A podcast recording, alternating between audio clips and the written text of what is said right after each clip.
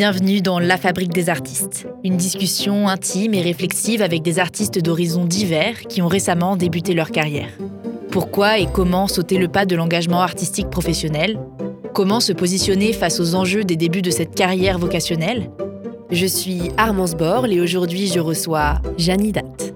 Ça ouvre plein de champs en fait, de s'associer avec d'autres gens, de aussi confronter son travail à d'autres personnes. Parce que l'illustration, c'est quand même un monde euh, assez solitaire. Et c'est trop important. En fait, je crois que les expériences, les boulots que j'ai fait à plusieurs, ça a quand même à chaque fois été euh, les trucs qui m'ont le plus appris, quoi. Dans la manière à moi de fonctionner aussi. Jeanne a 23 ans. Elle est en cinquième et dernière année d'études à la HIR, Haute École des Arts du Rhin, et à l'aube de sa carrière d'illustratrice, elle se pose beaucoup de questions. Cela fait déjà plusieurs années qu'elle développe des projets d'illustration rémunérés, en répondant tantôt aux commandes de magazines ou encore en collaborant avec plusieurs artistes de la scène strasbourgeoise pour les aider sur leur visuel. Elle a également élargi son champ de compétences au domaine de l'audiovisuel en co-créant un livre audio intitulé Petit Bois avec un ami spécialisé dans la vidéo. Pourtant, le statut d'autrice-illustratrice n'est pas aisé à apprivoiser, car il est peu reconnu et protégé et les enjeux financiers sont pour beaucoup difficiles à surmonter. Mais Jeanne a la chance de partager ce début de carrière avec sa maman qui a abandonné son poste de journaliste pour se lancer comme elle, à plein temps, dans l'illustration. Cette rencontre a donc été l'occasion de discuter à cœur ouvert des sentiments partagés qui la traversent, l'appréhension mais aussi l'excitation qui accompagne la préparation de ses projets professionnels. Alors je vous propose d'écouter notre conversation dans ce neuvième épisode de La Fabrique des artistes, le podcast qui entre dans les coulisses de la vocation artistique. Bonjour Jeanne. Bonjour. Je suis ravie de te recevoir sur le podcast La Fabrique des artistes. Tu es la deuxième étudiante de la IR que j'interviewe. J'avais déjà interrogé Enzo, qui s'était plutôt spécialisé dans le cinéma et la vidéo. Toi, tu es restée dans la voie de l'illustration. Mhm, c'est ça. Est-ce que tu as déjà enregistré dans un studio? Euh, Non, jamais. C'est ta première fois. Est-ce que tu te sens prête Ouais, je me sens prête. bon, de toute façon, comme tu le sais, j'essaye toujours d'entrer en matière en douceur, en parlant un peu goût artistique et recommandations culturelles, pour mettre un peu à l'aise mes invités et avoir un premier aperçu de la personnalité de chacun par un autre biais que leurs propres œuvres à eux. Alors, est-ce que toi, en tant qu'illustratrice, tu vas avoir beaucoup d'expos dans les arts visuels? Eh ben justement, je, en écoutant les autres épisodes, je me mm. suis dit que cette question allait tomber. Et je me suis rendu compte qu'en fait, j'allais peu voir d'expos dans des musées. Et plutôt que ce que je consommais, c'était plus de l'ordre du cinéma, euh, des films, euh, de la musique.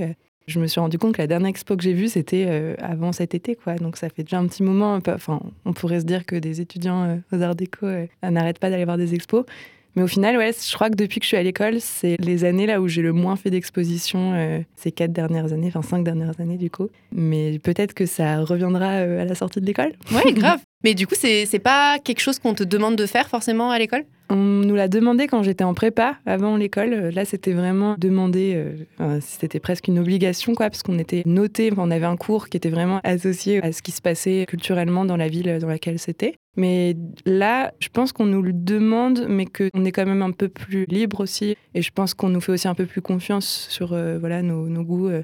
En tout cas, on nous l'a pas demandé, euh, mais il y a plusieurs propositions en tout cas qui sont faites par l'école d'accompagner en groupe, d'aller voir des expos. Mais c'est vrai que là, j'y suis très peu allée ces dernières années. c'est plus un encouragement et considère que tu es capable de choisir aussi ce qui t'inspire et ce qui te nourrit au quotidien. Et du coup, tu parlais de cinéma un petit peu, c'est ça? Qu'est-ce que tu aimes aller voir au cinéma? Et ben là, j'y suis allée cette semaine, je suis allée voir Babylone, qui est du ah, coup le. si je l'ai vu, il est très bien. aimé? c'était trop chouette, mais euh, tellement intense, quoi. On est d'accord. Mais franchement, ce film dure trois heures, mais pendant trois heures, ça reste intense. C'est ça qui m'a assez euh, fascinée quand j'ai regardé ça. Je pense qu'au bout de dix minutes, je me suis dit, mais il y aura jamais un moment de silence, quoi. C'est fou. Ok. Ouais, c'est ouais, en tout cas le dernier que je suis allée voir, je crois que j'adore vraiment les films comme ça. Euh, ouais, de, c'est aussi des grosses têtes d'affiches et ça fait plaisir aussi d'aller voir ça. Mais après, je vais voir quand même beaucoup de documentaires aussi. Ok. Euh, et après, c'est un peu aussi de, feeling quoi, d'aller voir, euh, d'aller au cinéma et de voir des bandes annonces et se dire ah ça, ça a l'air chouette. Je pense que je, ouais, je regarde beaucoup de bandes annonces en tout cas pour me donner envie. Mais ouais, en tout cas, euh, Babylone. Et puis j'étais allée voir euh, Close, le film. J'ai pas vu par contre. Lucas Dont, super beau aussi. Euh. voilà, c'est des univers un peu poétiques ou des gros blockbusters. oui, tu te laisses porter par ta curiosité, mhm. tu t'enfermes pas dans un genre particulier. je ne crois pas. Et spectacle vivant, ça te parle un petit peu? Ouais, carrément. Puis en plus, à Strasbourg, je crois qu'on a une scène chouette pour ça. C'est clair avec le Maillon par exemple, ou d'autres salles. En danse aussi, il y a beaucoup de choses à aller voir. Mais je sais pas ce que je suis allée voir euh, récemment, en tout cas en spectacle. Ça fait longtemps aussi. Mais c'est vrai que c'est un truc vraiment. Enfin, en tout cas, je trouve qu'à Strasbourg, il y a vraiment beaucoup de choix, quoi. ok, ça. trop bien. Et eh bah écoute, maintenant qu'on en sait un petit peu plus sur l'art que tu aimes et qui t'inspire un petit peu au quotidien, on va pouvoir revenir petit à petit sur ton parcours artistique et à tes premiers contacts avec l'art pour tenter de comprendre un petit peu comment tu es devenue non plus seulement une amatrice d'art, mais aussi une artiste. Pour commencer, est-ce que tu peux nous raconter ton premier souvenir associé au dessin, ou en tout cas un souvenir marquant qui a potentiellement joué un rôle dans ton intérêt pour cet art-là? Je pense que un des premiers souvenirs, c'était déjà la maternelle. C'est bien, ça remonte à loin. très très loin. Mais ouais, je me souviens qu'il fallait surtout pas dépasser. Ça m'a marqué, enfin, ce truc-là de dessiner, de peindre, colorier. Et puis après, je dessinais, enfin, ce que ma mère m'a raconté, c'est que je dessinais beaucoup à côté d'elle, euh, vu que ma mère dessine et dessinait. J'étais souvent avec elle pendant qu'elle dessinait, et je crois que c'est ouais, un souvenir quand même assez fort euh, voilà, qui a marqué quand même mon enfance. Enfin, j'ai pas beaucoup de souvenirs de ces moments-là, mais en tout cas, elle me les raconte comme euh, que c'était quand même euh, récurrent, quoi, et que je l'accompagnais beaucoup quand elle dessinait. Et après, d'autres souvenirs, c'est aussi les BD de mon père. Enfin, en tout cas, toute sa collection de bandes dessinées qui était quand même assez conséquente. Et ouais, c'est là que j'ai découvert euh, plein de gros noms, quoi, mais qui pour moi, c'était juste des dessins, et parce que j'étais très petite aussi, ça c'était assez marquant, quoi. Tu penses que ton intérêt un petit peu pour la bande dessinée, justement, c'est venu de là, de cette découverte-là? ouais. ouais. parce qu'on avait, on regardait peu la télé, on avait une télé, mais on regardait que des cassettes euh, ou des dessins animés ou des films dessus. Mais c'était un moyen de s'évader, parce qu'en fait, cette bibliothèque était accessible, euh, c'était dans le salon, et c'était euh, de tous les genres, quoi. De la BD plus enfantine, plus pour adultes, pour ados. il y avait un peu de tout, et du coup, on avait accès à certaines bandes dessinées, ce qui était chouette, quoi. Du coup, j'ai pu beaucoup lire quand j'étais petite des BD, quoi, de mon père ou de mes parents. ouais, trop bien. Ouais, c'est clair que tu as eu accès du coup à un large panel mhm. de sources euh, d'inspiration et voilà. Je savais pas que ton père était intéressé comme ça par les bandes dessinées. Je savais donc qu'il y avait ce lien avec ta mère et avec le dessin. Je savais aussi que ton papa était quelqu'un d'assez cultivé, qui se rendait régulièrement à pas mal d'événements culturels. Tu m'avais également parlé des moments de partage avec tes grandes sœurs autour de la musique, autour du cinéma, ou autour, en tout cas, euh, ouais, de toutes ces formes d'art. Et je me demandais, est-ce que le dessin a toujours prédominé un petit peu dans ton cœur par rapport aux autres formes artistiques qui te nourrissaient, ou c'est venu peut-être plus tard? J'ai l'impression que c'est. Enfin, j'ai toujours dessiné, je crois. Enfin, toujours. En tout cas, des souvenirs que j'ai. Depuis que je suis petite, je dessine. Mais par contre, je sais qu'il y a eu plein d'autres choses qui m'ont intéressée et je me suis pas arrêtée euh, nécessairement au dessin très vite, quoi. En fait, c'est marrant parce que même en rentrant aux Arts Déco à Strasbourg, je savais déjà que je voulais faire de l'illustration. Mais en fait, c'est aussi en arrivant dans l'école que je me suis rendu compte qu'il y avait plein d'autres possibilités et qu'on nous laissait aussi essayer d'autres choses. Et j'ai l'impression que dans mon enfance, c'était un peu ça aussi. Enfin, comme tu disais, j'ai grandi dans une maison assez joyeuse avec euh, mes grandes sœurs, euh, mes parents je crois qu'on nous proposait plein de choses, qu'on nous incitait aussi à tester, à aller voir des choses, à se faire nos propres idées. Mais c'était pas forcément axé sur le dessin. C'était un peu plein de trucs, quoi. Le cinéma, la danse, même des conférences, des choses qui sont pas forcément euh, dans le domaine artistique, mais je me souviens qu'il y avait un peu plein de possibilités, qu'on prenait ou pas. Donc assez chouette, en vrai, hein, comme euh, enfance. oui, j'ai l'impression que ton premier rapport à l'art, finalement, c'était un peu un rapport à l'expérimentation et à la découverte euh, du monde, quoi. Ouais, carrément. En tout cas, c'est pas un souvenir très précis, donc je me dis que ça devait être un peu ambiant, quoi. Oui, c'était naturel, quoi. C'était pas quelque chose que tu as conscientisé forcément. Ce qui est une sacrée chance d'ailleurs. Oui, c'est vrai. C'est vrai que c'est une sacrée chance. Et d'ailleurs, tu as eu aussi d'autres, euh, enfin plusieurs pratiques euh, artistiques que ta famille t'a encouragé à avoir, notamment la danse contemporaine, l'accordéon. Euh, mais je sais aussi que tu as suivi donc des cours de bande dessinée pendant cinq ans. Et même si tu aimes le dessin, je me trompe peut-être, mais j'ai l'impression que c'est quand même quelque chose de pas très courant, les cours de bande dessinée. Et donc je me demandais comment tu as eu l'idée de suivre cet atelier et aussi qu'est-ce que ça t'a apporté? Oui, c'est vrai que c'est pas très courant et c'est vrai qu'on fait plutôt des cours de dessin, j'ai l'impression, euh, quand on est enfant, si on s'intéresse au dessin. Mais euh, en fait, c'était une MJC à côté de chez moi qui proposait ce cours. Et ouais, c'est vrai que c'est étonnant, parce que je crois que je l'ai jamais revu ailleurs. Enfin, j'ai jamais trop revu de cours de BD. Parce que là, c'était vraiment plus axé sur la narration, sur comment est-ce qu'on raconte les histoires. C'était pour ados, quoi. Enfin, on était, je dis on parce que j'étais avec une de mes amies, on a suivi ce cours, je sais pas, peut-être à nos 11 ans jusqu'aux 14 ou 15 ans. C'était vraiment plutôt axé sur la narration et du coup, on avait l'habitude de fonctionner en on dessine chacune une case et puis ça a créé une histoire et au final, on avait des longues BD comme ça. Mais c'était pas tant finalement un cours, enfin, c'était plutôt aussi un lieu où on pouvait aller, où il y avait ces deux profs qui étaient auteurs, illustrateurs, qui nous ont beaucoup accompagnés, au final, qui ont même continué à nous suivre après ces cours-là. Au final, j'ai l'impression d'avoir gagné un peu de temps après quand je suis arrivée en illustration à Strasbourg et même quand j'étais en prépa, d'avoir l'impression d'avoir déjà eu des petites notions et de les avoir eues tôt. Et du coup, je pense pas que ça m'ait apporté plus forcément que les autres, mais c'était juste un moyen d'arriver à d'autres choses. Enfin, j'ai l'impression que ça m'a quand même donné des petites bases qui m'ont pas mal servi après dans ma manière de raconter les histoires. Et parce qu'aussi, c'était avec des gens qui faisaient vraiment ça dans la vraie vie. Ils étaient vraiment auteurs et illustrateurs, le duo qui nous apprenait tout ça. Donc en fait, ils avaient des réponses aussi à des questions qu'on se posait déjà. C'était cool, quoi. Ce qui est hyper intéressant, je pense que c'est que c'était une approche plutôt libre et pas forcément technique. Et mhm. aussi, ça complétait peut-être tes compétences en dessin que tu avais déjà acquises avec le temps en pratiquant un petit peu. Là, c'était plus axé sur la narration. Et c'est ce qui est aussi une part importante du métier euh, d'illustrateur. Et même euh, quand on devient artiste, c'est cette part de création qui te différencie mhm. euh, des autres. À l'école, tu apprends justement la mhm. technique. Et c'est vrai que c'est intéressant d'apprendre, d'être confronté en fait une première fois à la BD avec cette approche-là, avec ce regard-là. Ouais, carrément. Et je sais aussi que tu as eu la chance d'intégrer donc un lycée qui proposait une vraie spécialisation en art plastique, ce qui t'a donné accès à une fameuse salle de photographie dans laquelle tu pouvais expérimenter et créer librement avec une très bonne amie à toi dont tu as déjà parlé.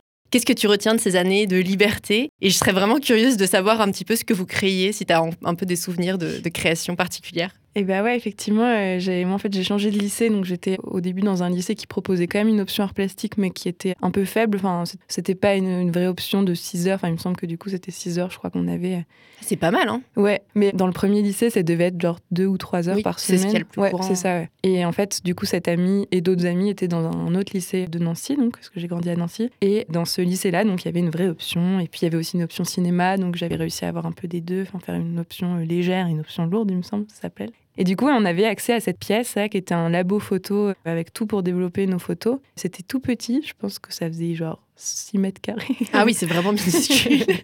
Peut-être 7. Mais ouais, c'était vraiment très petit. Et on y avait accès alors qu'elle avait été fermée pendant assez longtemps. Et du coup, on avait l'impression d'être un peu les élus du lycée. Et euh, en gros, on avait euh, notre prof nous avait donné les clés de ce studio photo et on y passait beaucoup de temps. Je me sens qu'on parfois on n'allait pas en cours juste pour rester dans ce labo photo. Parce que c'était un lieu trop chouette qui était à la fois dans le lycée et en même temps bah, qui semblait presque en dehors. Ouais, dans une bulle euh, un peu précieuse. Puis d'avoir les clés aussi, enfin, c'était assez fort euh, de sens quoi, euh, pour nous. Et du coup, qu'est-ce qu'on y faisait? Eh ben, On imprimait des photos, je me souviens, sur nos téléphones. On mettait nos photos de téléphone en négatif et après on les faisait s'imprimer sur le papier photo et après on tirait nos photos. Mais du coup, c'était des toutes petites photos taille, taille d'écran de téléphone. quoi. Je crois qu'il y avait même des pellicules d'appareils photo qui étaient déjà dans le lycée depuis des années, donc on réimprimait des photos sûrement d'anciens élèves. Mais c'était des moments vraiment chouettes. En fait, c'était aussi de l'expérimentation. Au final, on testait des trucs, on dessinait sur les pellicules. Donc ouais, c'était super cool. On avait un super espace dans ce lycée pour créer des choses. Complètement. En plus, euh, si tu me dis que tu avais accès aux anciennes pellicules, j'imagine qu'il y a un peu un côté trésor où tu hmm. découvres euh, les créations d'autres personnes et tu leur redonnes vie un petit peu d'une certaine manière. Complètement, ouais. Puis vu que justement cette pièce avait été fermée pendant longtemps, c'était vraiment une espèce de trésor, ouais. Même les produits étaient très vieux, ça sentait pas très bon. C'est fou en vrai. Et vous étiez les seuls à accéder à ça ou il y avait quand même toute une classe? Non, c'était vraiment euh, en fait, du coup, on avait créé un club de photos avec Anouk, donc cette amie. Mais je crois que le club a pas vraiment marché. Enfin, j'ai plus beaucoup de souvenirs. Mais par contre, je me souviens qu'on c'était un peu une excuse pour faire venir nos copains pour passer à la cantine en premier. Ah oui, on l'a tous fait ça. donc je crois qu'on se retrouvait à vraiment être beaucoup dans cette toute petite pièce, mais à pas faire grand chose, peut-être à discuter, écouter de la musique. Mais c'était quand même un peu un lieu de liberté et du coup associé aussi à la photo et à cette découverte là. Trop bien. Après le lycée, tu t'es tout de suite lancé dans une prépa artistique à Lyon, cette fois-ci. C'était ton premier choix. Est-ce que cet accès à l'option d'art au lycée a été déterminant pour tes choix d'orientation?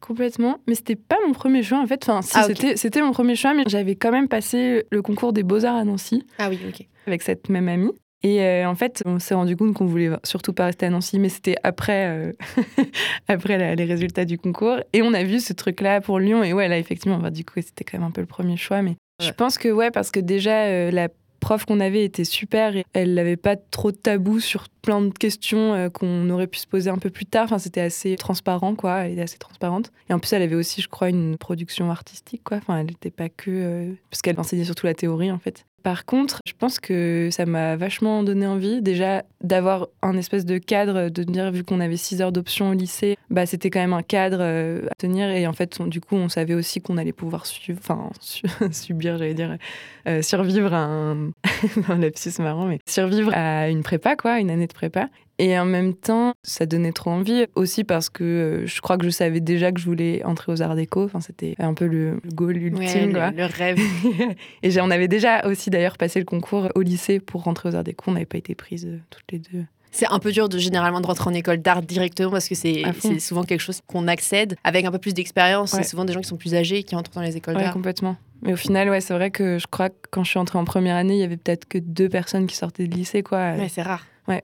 Ok, donc ouais, donc c'est un peu au lycée euh, avec cette prof que tu as pris conscience que tu pourrais faire de l'art un métier, quoi. Ah ouais, ouais, à fond. Et cette classe préparatoire, elle était aussi accessible sur concours, du coup? C'était aussi sur concours. Je sais plus trop combien on était, mais je me souviens très bien du concours. C'était dans une très grande pièce, c'était un peu effrayant. Mais ouais, c'était aussi un concours, donc. Euh, Ça annonce déjà la couleur.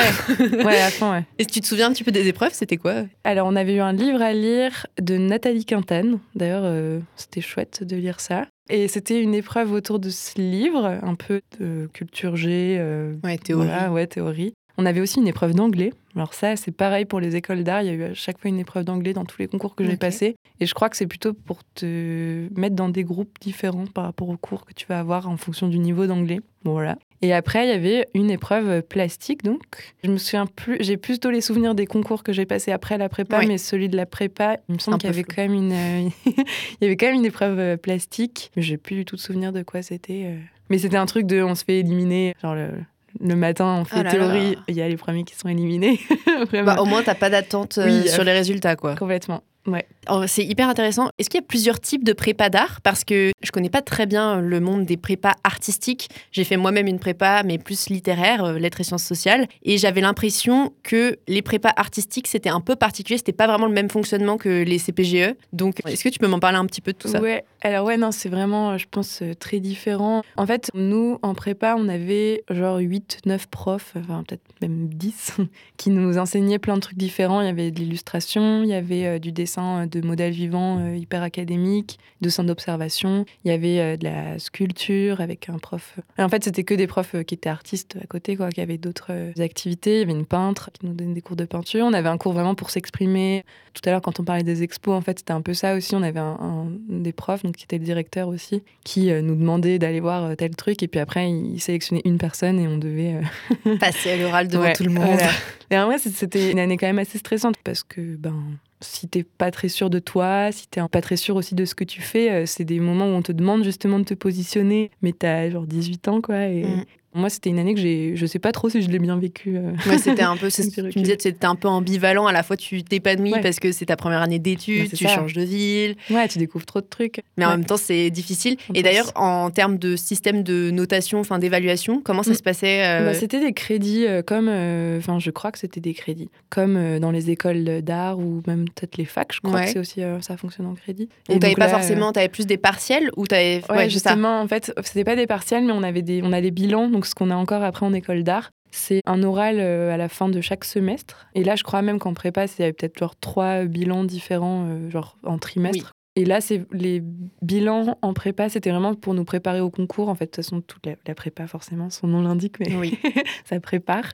Et du coup, c'était des bilans où on présente tout notre travail, il y a tous nos profs qui viennent. Et souvent, après, moi, j'ai jamais revécu ça à l'école, mais en prépa, je me souviens qu'ils nous testaient, quoi. Enfin, ils jouaient euh, les profs euh, mauvais, euh, voilà, qui allaient nous, ah, pousser dans. Je vois vraiment ce que tu veux dire, qui, font du bruit pendant l'oral, qui posent des questions bizarres. voilà, exactement. Et en fait, avec du recul, je me dis que c'est vraiment pas une approche chouette, quoi. en tout cas, maintenant, d'avoir des vrais bilans avec des profs qui sont vraiment intéressés et qui te posent vraiment des questions pertinentes C'est quand même plus sympa. Bah, c'est plus humain, mais est-ce que du coup, tu penses que c'était utile d'avoir ce test-là? Je sais pas trop, parce qu'après, dans les concours que j'ai passés, il y en a qui s'étaient super mal passés après. Et effectivement, ça s'est passé exactement comme il m'avait montré. Donc peut-être que du coup, j'avais été un peu préparée. Donc voilà. Mais c'est vrai que ça te met quand même dans des situations, enfin là, euh, de stress en fait, euh, qui sont peut-être pas nécessaires. peut-être qu'on peut aussi expliquer comment ça peut se passer euh, sans forcément le faire vivre. Je sais pas trop.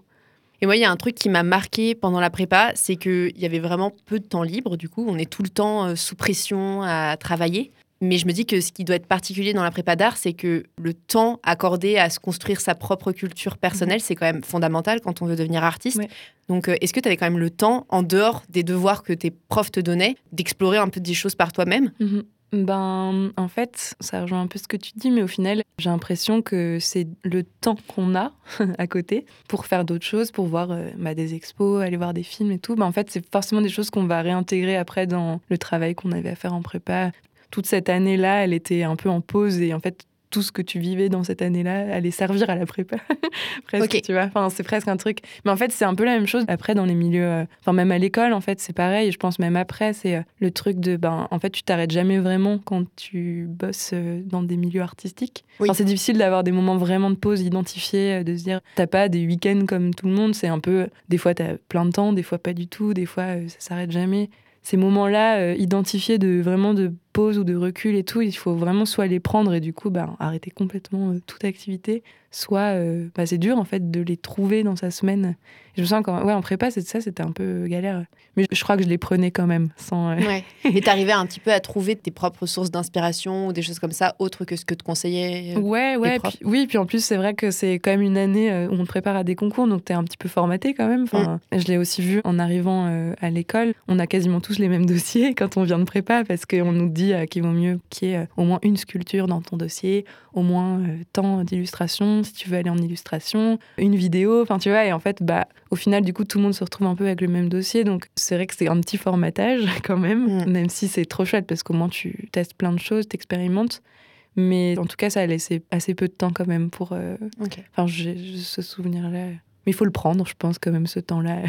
Oui, mais c'est plus facile à dire qu'à faire en général, la prépa. bien sûr, c'est un peu particulier. Bon, heureusement, ça dure pas trop trop longtemps. Non. Après, tu as intégré la IR, du coup, Haute École des Arts du Rhin. Et toi, contrairement à Enzo, que j'ai déjà évoqué, que j'avais d'ailleurs reçu pour le troisième épisode de la Fabrique des Artistes, même si tu as expérimenté pas mal de choses, comme tu le disais tout à l'heure, tu es resté spécialisé dans l'illustration. Mais est-ce que ta vision du métier d'illustratrice a évolué avec ta formation et avec tes expériences euh, pendant l'école? Complètement. Déjà, du coup, ma mère euh, fait de l'illustration, donc on va y revenir tout à l'heure. Mais du coup, euh, j'avais déjà un peu une image quand même. Bon, c'était pas le seul métier qu'elle avait. Elle était journaliste et à côté de ça illustratrice. Mais j'avais un peu peut-être l'image de, ben, en fait, c'est un métier qu'on fait en plus de quelque chose. Même si je crois que moi, quand je suis entrée à l'école, je me suis dit que ça allait être que ça que j'allais faire. Mais c'était un peu flou, quoi, peut-être. Quand je suis arrivée à l'école, en tout cas, cette notion-là de pouvoir vivre de ça complètement. Et en fait, ça s'est plutôt confirmé, en fait. Ah. en arrivant à l'école aussi, de, bah, de voir en fait que il y a pas mal de gens en fait qui font d'autres choses à côté. Et euh, je crois que ça a juste un peu confirmé ça quoi. De se dire euh, ben c'est possible de faire que ça. C'est toujours un métier qui me donne super envie.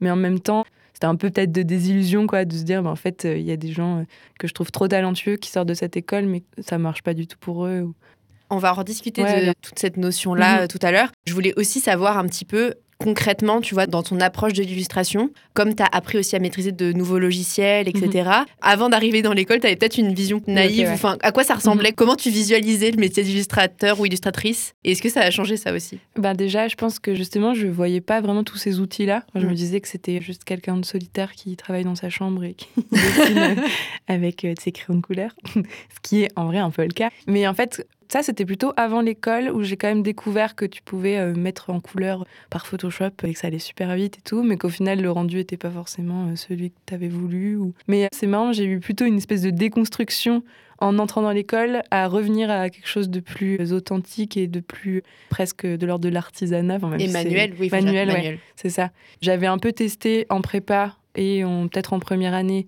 ce truc-là de mettre en couleur, de faire aussi de l'animation. J'avais fait deux clips aussi pour des copains en animation que maintenant je regarde avec beaucoup de dédain. parce que, forcément. Je pense que tout le monde passe par cette phase. oui, bien sûr. Mais, mais euh, du coup, ouais, j'ai l'impression que cette période-là est peut-être un peu finie pour moi, mais c'est très bien. Mais ça peut. Enfin, après, c'est toujours, en fait, il faut les voir vraiment comme des outils, je crois. Et après, il y a des gens vraiment qui utilisent ça comme euh, vraiment le, je sais pas, l'essence de leur travail. Mais, mais en tout cas, moi, j'ai l'impression que j'ai découvert en rentrant à l'école qu'en fait, c'était pas euh, has-been de dessiner. c'est même plutôt cool, quoi, d'arriver à vraiment être avec des techniques euh, plus anciennes. Il y a la gravure aussi. Enfin, en fait, il y a plein de choses. Et dans cette école aussi, c'est beaucoup tourné euh, justement sur l'artisanat. D'accord. C'est un peu la différence entre les arts déco et les beaux-arts, ou en tout cas les arts déco de Strasbourg. Donc, c'est beaucoup de techniques anciennes, des choses aussi un peu oubliées. Et du coup, ben, ça a assez de sens, en fait, de revenir un peu à l'origine du dessin ou à l'origine de plein d'autres choses. Donc ouais, j'ai un peu retrouvé ça peut-être plutôt en entrant à l'école. Parce que la plupart des gens autour de moi fonctionnaient comme ça, quoi. C'est hyper intéressant comme cheminement, enfin, ton mhm. petit retour en arrière comme ça. Mais ça montre aussi les différentes façons dont on valorise euh, certaines pratiques et certaines techniques dans les arts. Enfin, mhm. c'est hyper intéressant en fonction des milieux dans lesquels tu évolues. Il n'y a mhm. pas les mêmes choses qui sont valorisées et tu ne regardes pas les choses de la même manière. c'est drôle. Justement, tu, insistais tout à l'heure sur le fait que dans le domaine de l'illustration, c'est nécessaire de développer d'autres projets que l'édition pure et que c'était difficile d'en vivre juste de ça. Je connais assez peu le fonctionnement des carrières des illustrateurs et des illustratrices. Concrètement, à quel type d'activité et de projet tu peux prétendre? Déjà, de la commande. Je pense que ça, c'est presque le plus important, en fait, si tu veux gagner ta vie avec l'illustration. de la commande donc de particuliers ou bien même de boîtes privées ou de public. Voilà, donc moi j'avais déjà un peu bossé pour des commandes. Après, tu peux aussi être, euh, je sais pas, assistant pour un autre illustrateur, faire euh, de la, je sais pas, de la retouche, de la mise en couleur, euh, ce genre de choses. Et après, bah, il y a vraiment toute la partie vraiment édition, quoi, donc de faire publier un livre. Et après, il y a aussi beaucoup ouais, sur des commandes aussi, par exemple, enfin ça rejoint la commande du début, mais d'une ville, je sais pas, qui a besoin de toute une identité graphique, ou bien des musiciens. Enfin voilà, ça peut être un peu plein de choses, mais je pense que la commande, c'est peut-être le plus gros truc et le truc aussi duquel la plupart des illustrateurs ont envie de se détacher. Mais en vrai, euh, ça fait aussi partie du truc, quoi. C'est un peu comme un musicien qui ferait un, aurait son groupe et puis à côté, ben, qui va jouer dans différents groupes pour se faire un peu d'argent ou des cachets. Ou les cinéastes, enfin les réalisateurs de films qui font aussi de la publicité ou des choses comme ça. Oui, c'est un peu la partie communication en fait, les commandes, euh, communication d'entreprise, communication pour les institutions, mm. pour des artistes aussi, ce que tu avais fait. Ok, ça marche. Et est-ce que tu sais s'il y a des illustrateurs IS mhm. qui réussissent à vivre uniquement de l'édition? Enfin, je l'imagine que c'est assez rare, mais du coup. Euh, bah en vrai, je sais pas. Enfin, oui, je pense qu'il y en a. Peut-être les très gros noms, mais j'ai l'impression que même les très grands galèrent quoi. Enfin, c'est vraiment un truc que tu crois profondément.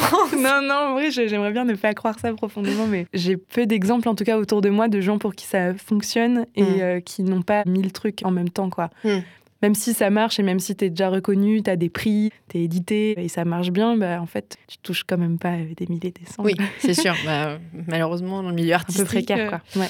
Ouais, mais j'allais te demander du coup si tu savais si, comment ils sont parvenus à potentiellement en vivre, mais du coup j'imagine que tu sais pas trop. Ben, après, je pense qu'avec des, justement des prix, en ce moment il y a le festival d'Angoulême, j'imagine que c'est des choses comme ça, c'est des tremplins quoi, un peu mm. aussi, ça peut faire décoller. Et du coup, ben il y a des gens qui achètent. J'ai bossé dans une librairie l'année dernière et j'ai vu un peu aussi bah, comment ça marche dans un autre pan du monde du livre. Et en vrai, ça peut être un peu déprimant quoi.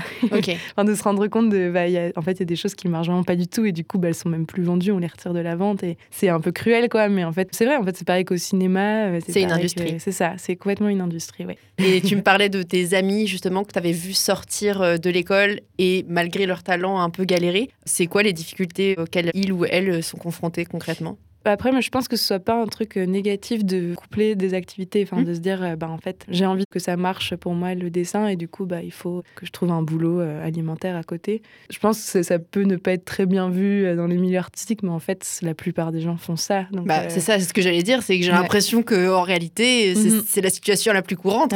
finalement, puis en début de carrière, c'est encore plus courant.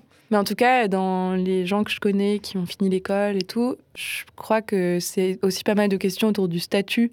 Parce qu'il y a des statuts pour les musiciens, pour les techniciens, enfin, il y a des statuts pour plein de gens. Et en fait, les illustrateurs, illustratrices n'ont pas, enfin, ils ont le statut artiste-auteur, mais c'est encore un statut pas très clair, quoi, dans les lois et dans plein de choses.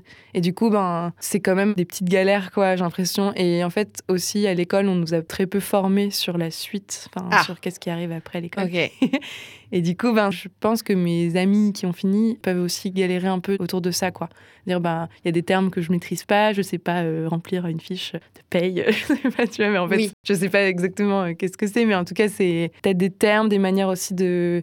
Il faut beaucoup, pour facturer quelque chose à quelqu'un, il faut beaucoup négocier aussi, et c'est des choses qu'on n'apprend pas forcément, en fait. Euh, trouver ses propres prix, tout ça, je pense que c'est des trucs qui peuvent poser un peu problème à la sortie de l'école. J'allais te demander si tu parlais un petit peu avec tes professeurs de ces inquiétudes-là et si, bah, du coup, ils arrivent à te soutenir et à te rassurer sur ces questions? Ouais, complètement. Euh, ben, en fait, là, depuis quelques années, je crois, il y a un poste qui a été créé à l'école vraiment pour répondre à ces questions-là. Pas que pour euh, les auteurs, mais aussi euh, pour euh, tous les autres métiers. qui sont représentés dans l'école. C'est ça. Et du coup, ça, c'est chouette parce que c'est quelqu'un qu'on peut aller voir sur rendez-vous pour poser des questions sur un contrat de travail ou sur une proposition qu'on a eue d'une maison d'édition ou je sais pas, des commandes. Déjà, ça, c'est un gros pas, je trouve. Ça devrait être complètement dans toutes les écoles. Et après, on a aussi un soutien de Central Vapeur, une association d'illustration à Strasbourg, du coup, nous, en cinquième année, on peut adhérer euh, gratuitement à l'assaut. Et en gros, on est euh, dans une chaîne de discussion, un forum entre illustrateurs qui se posent des questions euh, sur, bah, je sais pas, là, j'ai reçu ça, est-ce que ça vous semble correct que la maison d'édition me demande tant, machin. Du coup, on lit pas forcément. Enfin, moi, du coup, je reçois des mails tous les jours de ça. Je les lis pas forcément en entier, mais au moins, c'est des termes auxquels je suis un peu familiarisée avant de sortir de l'école. Je sais aussi qu'il y a des personnes qui sont ressources, quoi, que je peux euh, me tourner vers elles. Ça, c'est vraiment chouette. Et l'assaut, et c'est des anciens de l'école qui l'ont créé, je crois. Je veux pas dire de bêtises, mais, mais en tout cas, c'est super d'avoir ce truc-là euh, qui nous épaule quand même. Oui, c'est un peu un cercle de mentors ou de soutien, en tout cas, que tu sais que c'est là et que si jamais tu as un problème, tu peux poser la question. Puis c'est le propre quand même de Strasbourg aussi, parce qu'il y a un milieu de l'illustration qui est très fort. Très développé, oui. Ouais, lié à l'école et à tout ça, quoi. Et donc, à l'école, tu considères que tu n'as pas forcément euh, appris à. Enfin, tu as plus appris à créer des projets, mais plus qu'à les vendre ou à essayer de créer des opportunités pour ta carrière? Ouais, c'est une question qu'on repousse tous un peu, j'ai l'impression. On attend un peu le dernier moment pour euh, se questionner là-dessus. C'est peut-être un peu du déni, je sais pas, mais. Et après, c'est aussi à quel point tu as été confronté à bosser pendant que tu es à l'école aussi, à bosser avec d'autres personnes. Moi, je crois que j'ai eu quand même la chance de commencer assez tôt à faire des petits boulots de commande, ce qui n'est pas le cas, je pense, de tous ceux qui sont, euh, celles qui sont dans ma classe, ou pas forcément dans ma classe, mais en illustration ou à l'école en général. Mais ça, je, pense que c'est super important, quoi. Enfin, bah, de... Complètement, oui. Ouais, c'est ça. Et au moins de faire ces erreurs-là pendant que tu es encore étudiant et qu'après, euh, quand tu sors, euh, c'est bon, quoi. enfin, c'est bon, mais... C'est sûr. Et justement, j'allais te dire, malgré toutes ces inquiétudes, ça fait déjà plusieurs années que tu développes des projets d'illustration qui sont rémunérés. Donc, tu m'avais parlé, il me semble, de ton ancien professeur de BD qui t'a permis d'avoir justement les contacts pour avoir des commandes avec des magazines, avec des particuliers. Tu as également collaboré avec plusieurs artistes comme L'Aventure, que j'avais mhm. interviewé dans le premier épisode de la Fabrique des artistes, pour illustrer ces affiches vendues lors des concerts. Tu as même réussi à participer à des projets un peu hybrides qui ouvrent un peu ton champ de compétences hors de l'illustration même pour ton DNA, ton diplôme national d'art, où tu as créé un livre audio avec un ami spécialisé dans la vidéo. Donc euh, c'est quand même un début de carrière hyper encourageant. Bah, euh, j'espère. Bah, c'est ça, je me dis, comment tu te positionnes par rapport à. Tu vois, en même temps, tu as tes inquiétudes, mais tout ça, c'est quand même un super début et tu as quand même commencé à gagner ta vie avec ça. Ouais, bien sûr, mais euh, j'ai l'impression que, ouais, que c'est quand même compliqué, quoi. Enfin, en fait, c'est beaucoup aussi quand même des gens aussi que tu rencontres à des certains moments. Du réseau. Ouais, c'est ça, du réseau, à certains moments de ta vie. Est-ce que ça, enfin, est-ce que ça va marcher à ce moment-là ou pas du tout? Enfin, particulièrement dans les milieux artistiques, c'est quand même c'est peut-être le côté un peu incertain et irrégulier de ça qui mm. t'inquiète. Ouais. J'avais aussi envie de parler de ton identité artistique. Mm-hmm. Je sais que tu as développé quand même une identité qui était assez propre, même si tu es encore en train de la modeler. Tu es aussi un peu entre les illustrations poétiques, inspirées de paysages lunaires, impressionnants, mm. et en même temps l'humour qui vient un peu de la BD. Est-ce que tu arrives à toujours intégrer cette identité à tes projets, même euh, quand c'est des commandes assez particulières? Ou est-ce qu'au contraire, peut-être même que c'est pas forcément un objectif et tu aimes bien changer un peu les styles pour des projets uniques? Je crois que j'aimerais bien réussir à changer un peu, mais il y a des motifs ou des choses qui reviennent tout le temps dans ce que je fais. Mais peut-être que des fois, il faut beaucoup le faire pour qu'après, on soit un peu écœuré. je sais te lasse. Mais en tout cas, pour des travaux de commande, enfin là par exemple, je dois faire une affiche pour un festival et j'ai commencé des trucs et en fait, je me rends compte qu'il y a des choses que je dessine qui n'ont du coup aucun rapport avec le festival en question. c'est vraiment, je trouve que c'est un vrai travail de Prendre bosser. ouais, c'est ça, ouais. Et puis de pas que se faire plaisir aussi dans ce qu'on fait et vraiment de s'adapter aussi à la demande. Je trouve ça assez difficile, mais. Et ça te plaît du coup d'essayer de sortir un peu de ça Bah ouais, c'est un peu des petits challenges quoi. À chaque fois, euh, ça me plaît bien.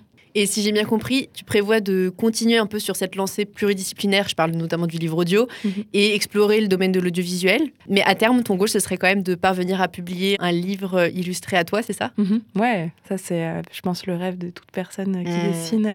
Ça m'a beaucoup plu de bosser et le dessin et le son simultanément pour le livre audio. Et puis aussi de m'entourer de personnes qui savaient très bien faire bah là, par exemple, pour le son, donc, je bossais avec Gabin, qui gère euh, des choses que moi, je ne sais pas faire. Et ça ouvre plein de champs, en fait, de s'associer avec d'autres gens, de aussi confronter son travail à d'autres personnes. Parce qu'en fait, l'illustration, c'est quand même un monde euh, assez solitaire. Et c'est trop important. Enfin, ça m'a vachement euh, appris cette expérience. Il n'y a pas forcément tout de bon là-dedans. Enfin, en fait, il y a plein de trucs qui nous vont pas, quoi, et qu'on va, on va revenir dessus. Mais en fait, je crois que les expériences, les boulots que j'ai fait à plusieurs, ça a quand même à chaque fois été euh, les trucs qui m'ont le plus appris, quoi. Enfin, manière à moi de fonctionner aussi. Mais c'est vrai que finalement, mener ces projets qui sont pas purement de l'illustration, qui sont mhm. un peu hybrides, ça te permet de faire des projets plus collectifs. Ouais, à fond. Qui changent un petit peu l'illustration. Et ça m'amène à me demander, est-ce que idéalement, tu vois, s'il n'y avait pas toutes les contraintes financières, etc., tu aimerais pouvoir vivre uniquement vraiment de l'illustration pure, de l'édition, etc. Ou est-ce que tu prends vraiment plaisir à diversifier ces activités et... Je crois que je prends plus de plaisir à faire plein d'autres choses aussi. Et aussi parce que je sais pas si euh, le dessin, ça va être euh, toute ma vie. Enfin, j'arrive assez facilement à me dire que je vais avoir plein d'autres activités dans ma vie, donc je crois que j'ai envie quand même de multiplier les activités. Oui, c'est pas juste une contrainte. Non, non, non, moi vraiment pas. Non, heureusement que c'est pas juste une contrainte, enfin que c'est aussi un vrai choix, quoi. Mais en fait, ça me plaît, euh, ça me plaît beaucoup, ouais, de bosser avec d'autres personnes et puis de, de mélanger plein de choses. C'est super riche, en fait, je pense. En parlant de bosser avec d'autres personnes, je vais revenir à ta maman quand même, qui est dans l'illustration aussi et avec qui tu travailles un petit peu de temps en temps. En général, je demande toujours aux artistes que je reçois comment leurs familles ont réagi lorsqu'ils ont fait le choix de s'engager dans une carrière artistique. Ton cas, il est assez particulier et d'ailleurs, j'aborde ce sujet beaucoup plus tôt dans les conversations en général. Mais du coup, ta maman, elle a mis fin à sa carrière de journaliste pour se consacrer pleinement à l'illustration, alors même que toi, tu es en train de te lancer pleinement dans la vie professionnelle dans l'illustration. Donc c'est quand même assez incroyable. Ça m'amène plusieurs questions. Alors déjà, je crois que ta maman, elle a toujours dessiné, du coup, c'est ce que tu me disais tout à l'heure, mais que sa famille était plutôt opposée à ce qu'elle s'engage pleinement dans une carrière artistique, je crois, d'où cette reconversion. Pour ce qui est de tes choix d'orientation, j'imagine qu'elle t'a encouragé à suivre tes envies et tes rêves. Ouais, complètement. Et même euh, par rapport, par exemple, à l'école, aux arts déco, je pense que pour elle, c'était un rêve, quoi. Un peu par procuration. Ouais, c'est ça. Et ça peut être souvent un peu pas bien quand les parents n'ont pas réussi quelque chose ou n'ont pas été au bout de quelque chose et du coup, ben, peuvent placer beaucoup d'espoir sur leurs enfants. Pour le coup, je crois pas que c'était trop le cas. Ou en tout cas, si des fois je ressens ça, je peux lui dire quoi. Enfin, elle a très bien conscience aussi que c'est mon choix, ma vie, ouais, bien sûr. Mais c'est sûr que mon choix a dû être sûrement un peu euh, induit, quoi. Ça, j'en suis. Au début, j'étais genre non, non, non, non, pas du tout. C'est pas du tout parce que ma mère dessine que je dessine, mais en vrai, il y a vraiment un lien. Euh, oui, après, tu vois, elle aurait aussi pu réagir. Alors, bon, dans le cas de ta maman, j'avais pas compris qu'elle était déjà un peu dans l'illustration en parallèle du journalisme. Mais euh, c'est vrai que si jamais elle avait pas pu faire d'illustration, elle aurait aussi pu se dire ah bah non, je veux pas que ma fille fasse d'illustration. Ouais, bien sûr. Euh, oui, oui, complètement. Oui, c'est plutôt. Euh, c'est chouette. c'est cool. Et ton père aussi, du coup, il t'a pas mal. il était, on va dire, enthousiaste à l'idée que tu fasses cette carrière-là. Ouais. J'ai vraiment pas du tout ressenti de pression d'aucun côté là-dessus, quoi. C'était peut-être plus une pression de. Enfin, pas une pression, mais, mais il nous l'a dit d'ailleurs récemment avec mes sœurs. Lui, ce qu'il veut pour nous, c'est juste qu'on soit autonome et qu'on y arrive toute seule. Et donc, en fait, quoi qu'on choisisse, je crois qu'il faut qu'on soit épanoui d'abord. Mm. Enfin, Je dis on avec mes sœurs. J'ai jamais ressenti de pression, même de questions sur l'argent. Enfin, c'est des vraies questions euh, qu'on se pose, mais je pense que l'épanouissement, il est Prime. plus important ouais, pour mes parents. Et on parlait justement de réaliser ses rêves un peu par procuration pour ta maman. Mhm. Est-ce que tu penses que le fait de t'avoir vu intégrer l'école d'art, ça l'a un peu encouragé à aussi vraiment s'engager pleinement dans cette carrière plus bah, d'illustration Ouais, ouais, c'est marrant parce que du coup maintenant on se partage des petits tips. Par exemple, je vais parler il y a pas longtemps de Centrale Vapeur, cette fameuse asso là, et du coup direct elle s'est inscrite dessus. Enfin, c'est marrant quoi. Au final, euh, c'est chouette en fait. On peut partager des choses. On a une nouvelle relation associée à tout ça. Et tu discutes avec elle de toutes tes inquiétudes sur les questions financières et Pas trop en vrai, non. Mais en même temps, on se partage quand même beaucoup de. Vu qu'elle, elle bosse pour des grosses maisons d'édition là euh, depuis peu de temps. Enfin, là, en tout cas, en ce moment, je fais la couleur pour elle, pour une maison d'édition. Et bah, des fois, voilà, elle me partage quand même un peu, elle, plutôt presque des inquiétudes, machin. Elle me demande est-ce que toi, euh, t'as appris ça à l'école? C'est rigolo, en fait, c'est un peu un espèce d'échange. Euh, elle te demande des conseils. Ouais, puis elle me demande souvent des conseils aussi sur ce qu'elle fait. elle m'envoie souvent ses dessins et pour les couleurs, pour des choses je pense qu'elle admire un peu aussi le truc de l'école, voilà, d'avoir été. Mais en fait, elle, elle n'a pas fait d'école, mais elle arrive à un niveau trop bien, tu vois. Enfin, elle fait plein de choses en fait. Donc, c'est aussi assez cool d'avoir euh, un exemple comme ça pour moi de quelqu'un, de ma mère, mais qui n'est pas passé par une école, mais au final qui réussit très bien et qui a aussi su arrêter un autre boulot qui lui rapportait de l'argent. C'est super courageux. ouais, à fond. Puis sur le tard, quoi. Donc. Euh, et ça va, du coup, elle arrive à gagner sa vie avec ça aussi? Je crois qu'elle a des compléments en tout cas, mais je crois que ça va. Ok, trop cool. Et bah pour finir cette partie sur les enjeux des débuts de carrière, j'ai envie qu'on réfléchisse ensemble au statut d'artiste que tu as déjà évoqué tout à l'heure parce que c'est un peu particulier pour le monde de l'illustration. Le terme d'artiste, je sais qu'il n'est pas toujours accepté par les personnes que je reçois sur le podcast. Mhm. Est-ce que toi, tu te considères comme une artiste? Et si oui, depuis quand? Je crois pas que je pose ce mot. Mais en fait, c'est peut-être un peu associé à l'image qu'on se fait autour de ce mot. oui. qui est souvent assez péjorative. Mais par contre, je l'associerais avec un autre mot, genre artiste-auteur. tout à l'heure, je disais ça, artiste plasticien, enfin artiste musicien, je sais pas. Mais j'ai l'impression que juste artiste, ça peut vouloir dire beaucoup de choses. Après, moi, je l'utilise pas trop, en tout cas pour parler de moi, mais ça me dérange pas qu'on dise ça du tout. Mais je le trouve des fois un peu prétentieux, des fois un peu, euh, ouais, un peu négatif, quoi. Mais en vrai, il est aussi à revendiquer, je crois. Enfin, je comprends aussi qu'on le revendique et qu'on le porte fièrement, mais c'est peut-être pas encore mon cas et peut-être juste un truc d'assurance aussi, peut-être. Donc ce serait plutôt artiste-auteur que, que tu revendiquerais? Ouais, illustratrice, autrice, je dirais. Et pour nos auditeurs qui hésiteraient éventuellement à faire de leur passion un projet professionnel, quel aurait été le conseil que tu aurais aimé entendre avant de t'engager dans cette carrière-là? Surtout que comme c'est des questions que tu te poses aussi, euh, ces questions financières. Ouais. Eh ben, bah, ce serait peut-être pas tant, enfin, pour changer un peu de ce que j'ai dit, je peux pas parler forcément du côté financier, mais mhm. peut-être plutôt de, de, travailler avec des copains. Parce qu'en fait, euh, c'est une vraie question, ça, quand tu fais du dessin ou autre chose. On va quand même souvent te demander, enfin, les copains vont souvent te demander de participer, de faire des choses avec eux. Et c'est souvent des choses qui sont pas rémunérées. Ça, je l'ai beaucoup fait et je le comprends complètement. Et en fait, ça m'a trop appris plein de choses aussi. Mais il y a quand même des limites à ça. Et en fait, on peut facilement tomber dans le travail gratuit quand on est illustrateur ou euh, qu'on fait euh, d'autres choses. Donc ouais, c'est un peu peut-être une vigilance quoi là-dessus, de se dire bah arriver à poser vite ses limites, à poser vite des prix aussi sur ce qu'on fait. Je sais que c'est super dur, mais enfin, moi, j'arrive pas encore complètement à le faire. Mais mais c'est que ces questions-là soient quand même un peu déjà là. De se dire, c'est pas parce que je connais ces personnes-là qu'en fait mon travail il a moins de valeur. En fait, si euh, quelqu'un de complètement inconnu me demandait de faire ça, euh, je demanderais plus, quoi. après, c'est vraiment du cas par cas. Des fois, c'est aussi bosser avec des gens qui n'ont pas du tout les moyens. Il faut toujours un peu s'adapter. Mais euh, c'est vrai qu'on se permettrait pas de demander à, je sais pas, un mec qui pose des fenêtres. enfin, je sais pas, en fait, c'est des trucs, c'est toujours associé.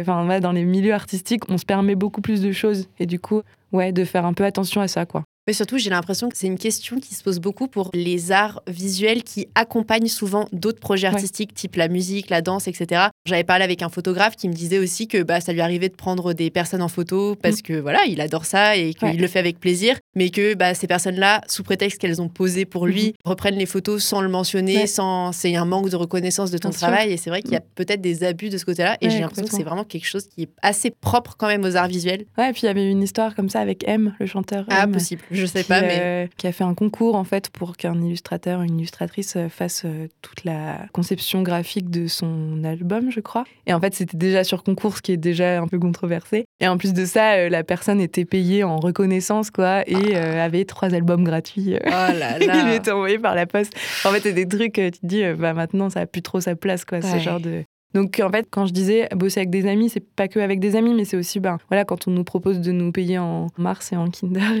et en reconnaissance. Euh, ça fonctionne pas. Ouais, c'est ça. Mais euh, c'est difficile de se positionner dans ces âges-là. Là. Quand t'es étudiant, quand t'as pas encore trop bossé pour d'autres gens, euh, c'est dur. Donc en fait, moi, on me l'a pas trop dit ça avant, donc je pense que c'est un conseil que je pourrais donner. Surtout, j'imagine, quand tu débutes et que tu as besoin d'avoir un portfolio, bah j'ai l'impression que tu dois vite sauter sur toutes les mm. opportunités que tu as de faire quelque chose, même si tu pas forcément mm. bien rémunéré, juste pour pouvoir te dire j'ai fait ça, mm. ça et ça. Ouais, carrément. Ouais, après, ça peut être, si jamais c'est pas possible de rémunérer, c'est aussi euh, de faire du troc, de l'échange. Mmh, en fait, il y a, y plein d'autres possibilités. Ou de se dire, bon, bah, moi, je t'ai donné un coup de main pour ça, bah, tu m'en donnerais un pour autre chose. Il y a toujours des moyens, mais c'est juste que, voilà, faut faire Pas hésiter à quoi. négocier en Ouais. tout cas pour euh, pas se faire non plus abuser. euh. Ouais. Donc après cette euh, belle discussion sur ton parcours, je te propose qu'on parle un petit peu de tes projets en eux-mêmes. Comment tu décrirais ton approche artistique en cinq mots? C'est toujours difficile, je sais. Cinq mots. Alors, je dirais peut-être euh, nostalgique, Mhm. mélancolique, c'est un peu similaire, mais euh, je pense que ça peut se ressentir. Décalé. Le mot décalé est un peu nul, mais. Moi j'aime bien. Ouais. Ça Ok. voit un peu l'humour justement et à la BD, Ouais. ça me fait penser à ça. Coloré et hum, onirique. Ok. Tu veux un tout petit peu en parler? Ben, ouais. C'est juste que je pense que dans les dessins que je fais là récemment, c'était souvent les mêmes. Enfin, je dis décalé, onirique et tout parce que j'aime bien représenter des scènes de choses qu'on verrait pas trop dans la vraie vie, mais en même temps qui sont assez douces et qui peuvent être des fois un peu angoissantes. Ça- n'a aucun. Angoissant. Ouais. Doux et angoissant. Non, ça marche pas du tout ce que je viens de dire. non, mais euh, ouais, en tout cas, euh, je me plais assez à dessiner des choses, soit de personnages euh, qui sont un peu perdus dans un truc plus grand qu'eux, une espèce d'immensité. J'aime bien dessiner les montagnes, les fleurs de montagne, les refuges, tout ça. Et aussi des personnages ou des animaux errants qui sont dans ces décors. Et en même temps, si je peux rajouter de l'humour, je le fais avec plaisir. Mais j'ai encore du mal à. J'ai l'impression vraiment d'avoir deux styles très très différents dans ce que je fais et que j'ai encore du mal à associer tout ça, mais que là, je tombe de plus en plus sur des artistes, illustratrices, illustrateurs, qui arrivent à mêler tout ce que j'aime en fait. Et du coup, c'est une vraie inspiration, quoi. Enfin, de lire aussi d'autres personnes. Il y a des noms que tu veux citer un petit peu? Ouais, euh, alors j'ai lu, je peux me rappeler de son nom évidemment, mais j'ai lu une BD il y a pas longtemps qui s'appelle Anna de Mia Orland. je crois qu'elle est genre hein. suédoise ou finlandaise ou euh, norvégienne, je sais plus. Mais en tout cas, c'est pas forcément des dessins qui me parlent trop, mais en fait, j'ai trouvé ça super poétique et hyper drôle. Et c'est un personnage qui a. euh, Le personnage s'appelle Anna, et elle a des très très longues jambes. Et du coup, elle est tout le temps en train de se plier dans plein de situations pour rentrer dans plein de trucs. quoi. Et elle est très très grande, et enfin, c'est drôle, ouais. Et en même temps, c'est très beau. Donc en fait, j'ai l'impression que quand j'étais petite, par exemple, je lisais soit des BD marrantes, soit des BD super poétiques. Et du coup, j'avais pas vraiment d'entre-deux. Et là, ça se fait de plus en plus, j'ai l'impression. C'est bien, tu trouves peu Ouais. à peu ton identité Ouais, encore. je pense, complètement. Puis c'est très riche en ce moment, ce qui se fait en BD, donc il y a de quoi bien s'inspirer aussi. C'est vrai qu'on en entend, j'ai l'impression, de plus en plus parler et qu'il y a de plus en plus de belles BD, enfin pas juste justement les, les BD plus de divertissement, etc. Ouais. C'est vraiment, il y a de plus en plus de grosses BD très travaillées qui sont mises en avant, Ouais, j'ai l'impression, ouais. dans le grand public. Ouais, il y a l'essor du roman graphique. Ouais, c'est vrai. Mm. Et actuellement, et pour l'année à venir, je crois que tes principaux projets, c'est le livre audio, du coup, je crois que c'était Petit Bois, Ouais, c'est ça. Petit Bois, que tu as créé pour ton DNA et que tu continues de faire évoluer. Donc ça, c'est le premier projet. Et je crois que le deuxième gros projet, c'est ta participation au premier numéro de la revue féministe Comme des garces. Est-ce que tu veux parler un peu de ces deux projets? Alors, pour commencer avec le livre audio, euh, en fait, on dit beaucoup qu'on va continuer. mais On sait l'idée, hein, mais pour le moment, c'est un petit peu en pause. Mais en fait, on l'a adapté pour une lecture à laquelle un copain nous avait invité, vraiment en lecture, quoi. Donc, avec Gabin qui faisait de la musique et moi qui lisais le texte. Et ça, ça nous a vachement plu. Et du coup, on s'est dit que ça pouvait être complètement une forme qui peut s'adapter à plein d'autres formes, en fait. Et c'est vraiment le truc du livre audio, d'ailleurs.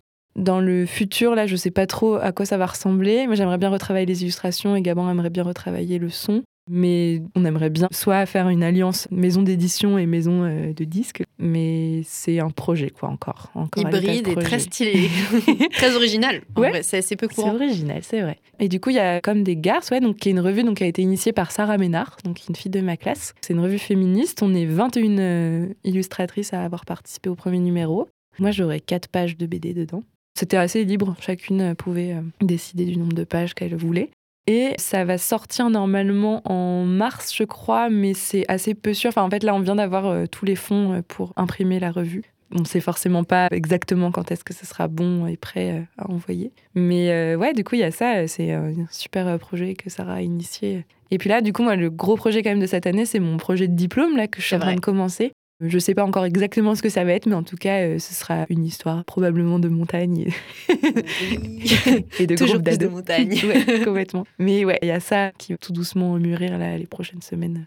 Et tu penses que ce projet de diplôme, tu vas réussir à le sortir du cadre de l'école pour en faire un vrai projet pro, enfin rémunéré et tout ça? Bah, C'est un peu l'idée aussi de ce qu'on nous dit aussi quand on passe nos diplômes à l'école. C'est que souvent, les projets de diplôme, il faut aussi les penser un peu comme des projets qui peuvent être proposés à des maisons d'édition. J'aimerais bien, enfin j'espère que ça pourra s'y prêter. Hmm. En tout cas, euh, là j'ai envie de peut-être pas me concentrer sur un livre audio ou sur quelque chose de pluridisciplinaire. J'ai envie de vraiment plus me concentrer sur le dessin et de faire quelque chose de plus qualitatif et passer plus de temps sur chaque image. Parce que j'ai souvent voulu faire des projets où je faisais beaucoup, beaucoup, beaucoup. Et en fait, ben, on est souvent beaucoup plus déçus aussi. oui. Quand on fait plus. Et du coup, ben là, j'aimerais bien me restreindre un peu, mais faire quelque chose de vraiment chouette. Tu donnes vraiment sa place là à l'illustration euh, dans ta carrière qui était plus qu'ici, mhm. plus éparpillée. Mhm. C'est ça, ouais. Trop bien. Eh ben, j'ai hâte de voir tout ça. Je pense que tu donneras toutes les informations euh, sur tes réseaux, que je révérencerai dans les notes du podcast. Trop bien. Et quels autres artistes tu aimerais entendre sur ce podcast en début de carrière? Alors, on va un peu rester dans le cercle des arts déco, probablement, mais. Pas grave, c'est bien aussi. J'ai pensé. Bah, du coup, il y a donc Sarah Ménard, dont je mm. parlais tout à l'heure, qui je pense peut être vraiment très intéressante, qu'elle a aussi fait d'autres choses avant l'école. Et puis, elle a cette cet engagement euh, féministe qui est fort, donc ça c'est inspirant quoi, et chouette. Mm. Aussi, euh, je pensais à Luca Filizzetti, qui est un de mes super copains de l'école, qui est en scénographie lui, et il est trop rigolo et il fait plein de choses et il fait plein de choses super de ses mains. plein de talents à découvrir.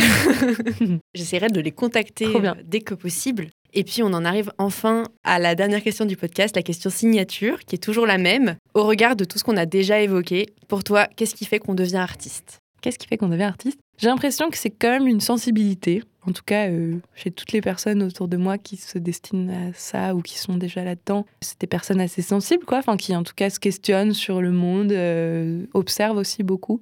Mais qu'est-ce qui fait qu'on le devient? Oui, parce que du coup, ça voudrait dire qu'on le devient vraiment, qu'on ne l'est pas euh, dès le début. C'est pas ah, Mon pote, s'appelle La Fabrique des artistes, donc c'est vrai que j'ai une approche un peu sociologique. bah déjà, il y a des choses concrètes, genre euh, des écoles ou bien des formations ou des choses qui peuvent, je pense, amener à ça. Et en même temps, il y a beaucoup de gens qui se lancent en autodidacte. Donc... Mais je parlais tout à l'heure d'assurance. Je pense que, genre, moi, peut-être que je me considère aussi pas complètement comme artiste et peut-être par un manque un peu d'assurance encore. C'est encore un peu balbutiant aussi parce que je suis encore étudiante. Donc peut-être je me sens pas encore complètement légitime de me prononcer comme tel. Mm. Mais peut-être qu'il y a quelque chose un peu de l'ordre de l'assurance, euh, d'oser montrer ce qu'on fait aux autres, d'oser communiquer sur ce qu'on fait, je sais pas trop, c'est un peu flou. Hein. Même pour hmm. moi, c'est un peu flou cette question. Oui, c'est une question super difficile à chaque fois. Je sais que je pose cette question, mais bon, ça m'amuse de vous entendre un petit peu euh, réfléchir là-dessus. Non, mais c'est intéressant parce que du coup, chacun pointe du doigt mhm. des choses différentes. Et ouais, donc, si je résume un petit peu, pour toi, ce qui fait qu'on passe le cap un peu du statut d'artiste, ça fait d'abord d'y croire au final, de croire en soi et en tout son travail. Ouais, c'est ça. Oui, c'est vrai que sans y croire, ça n'a pas trop peut-être pas trop de sens. C'est la première étape, on va dire. Ouais, c'est vrai. Trop cool. Bah, merci beaucoup pour cette réponse euh, floue, mais très intéressante. Écoute, je sais pas à combien de pourcents j'ai été floue, mais. Non, non, en vrai, c'était très, très cool. C'était très bien comme réponse. Et c'est intéressant parce que chaque réponse est différente, mais il y a toujours quand même des choses qui reviennent, euh, enfin, notamment ce regard sur le monde, cette mhm. sensibilité. Et c'est vrai que l'idée d'oser aussi était déjà mhm. apparue dans un des épisodes avant. Donc, c'est vraiment intéressant à chaque fois. Vous avez votre propre façon de formuler les choses, mais il y a quand même des petits détails qui se recoupent. Et c'est pour ça que c'est intéressant de reposer questions à chaque fois. T'as bien raison, c'est une super question. Et bah, merci beaucoup. Merci à toi. Ça m'a fait vraiment très très plaisir d'échanger avec toi. Pareil. Donc euh, franchement, et puis je t'encourage vraiment à croire en toi parce que tu fais un super travail, très inspirant. Je te souhaite le meilleur pour la suite, pour l'année prochaine aussi, qui va être euh, assez charnière.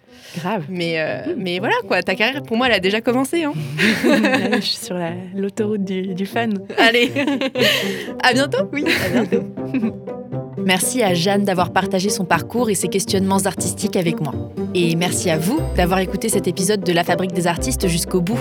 J'espère que cette conversation vous a inspiré et si c'est le cas, vous pouvez nous le faire savoir en partageant une story ou un post Instagram en nous taguant janidat et artistiquements pour que l'on puisse vous remercier et interagir avec vous. Vous pouvez également noter le podcast et vous y abonner sur Spotify et autres plateformes d'écoute pour accéder facilement aux nombreux épisodes qui vont suivre. Je vous dis donc à très vite pour une nouvelle rencontre artistique avec la Fabrique des artistes.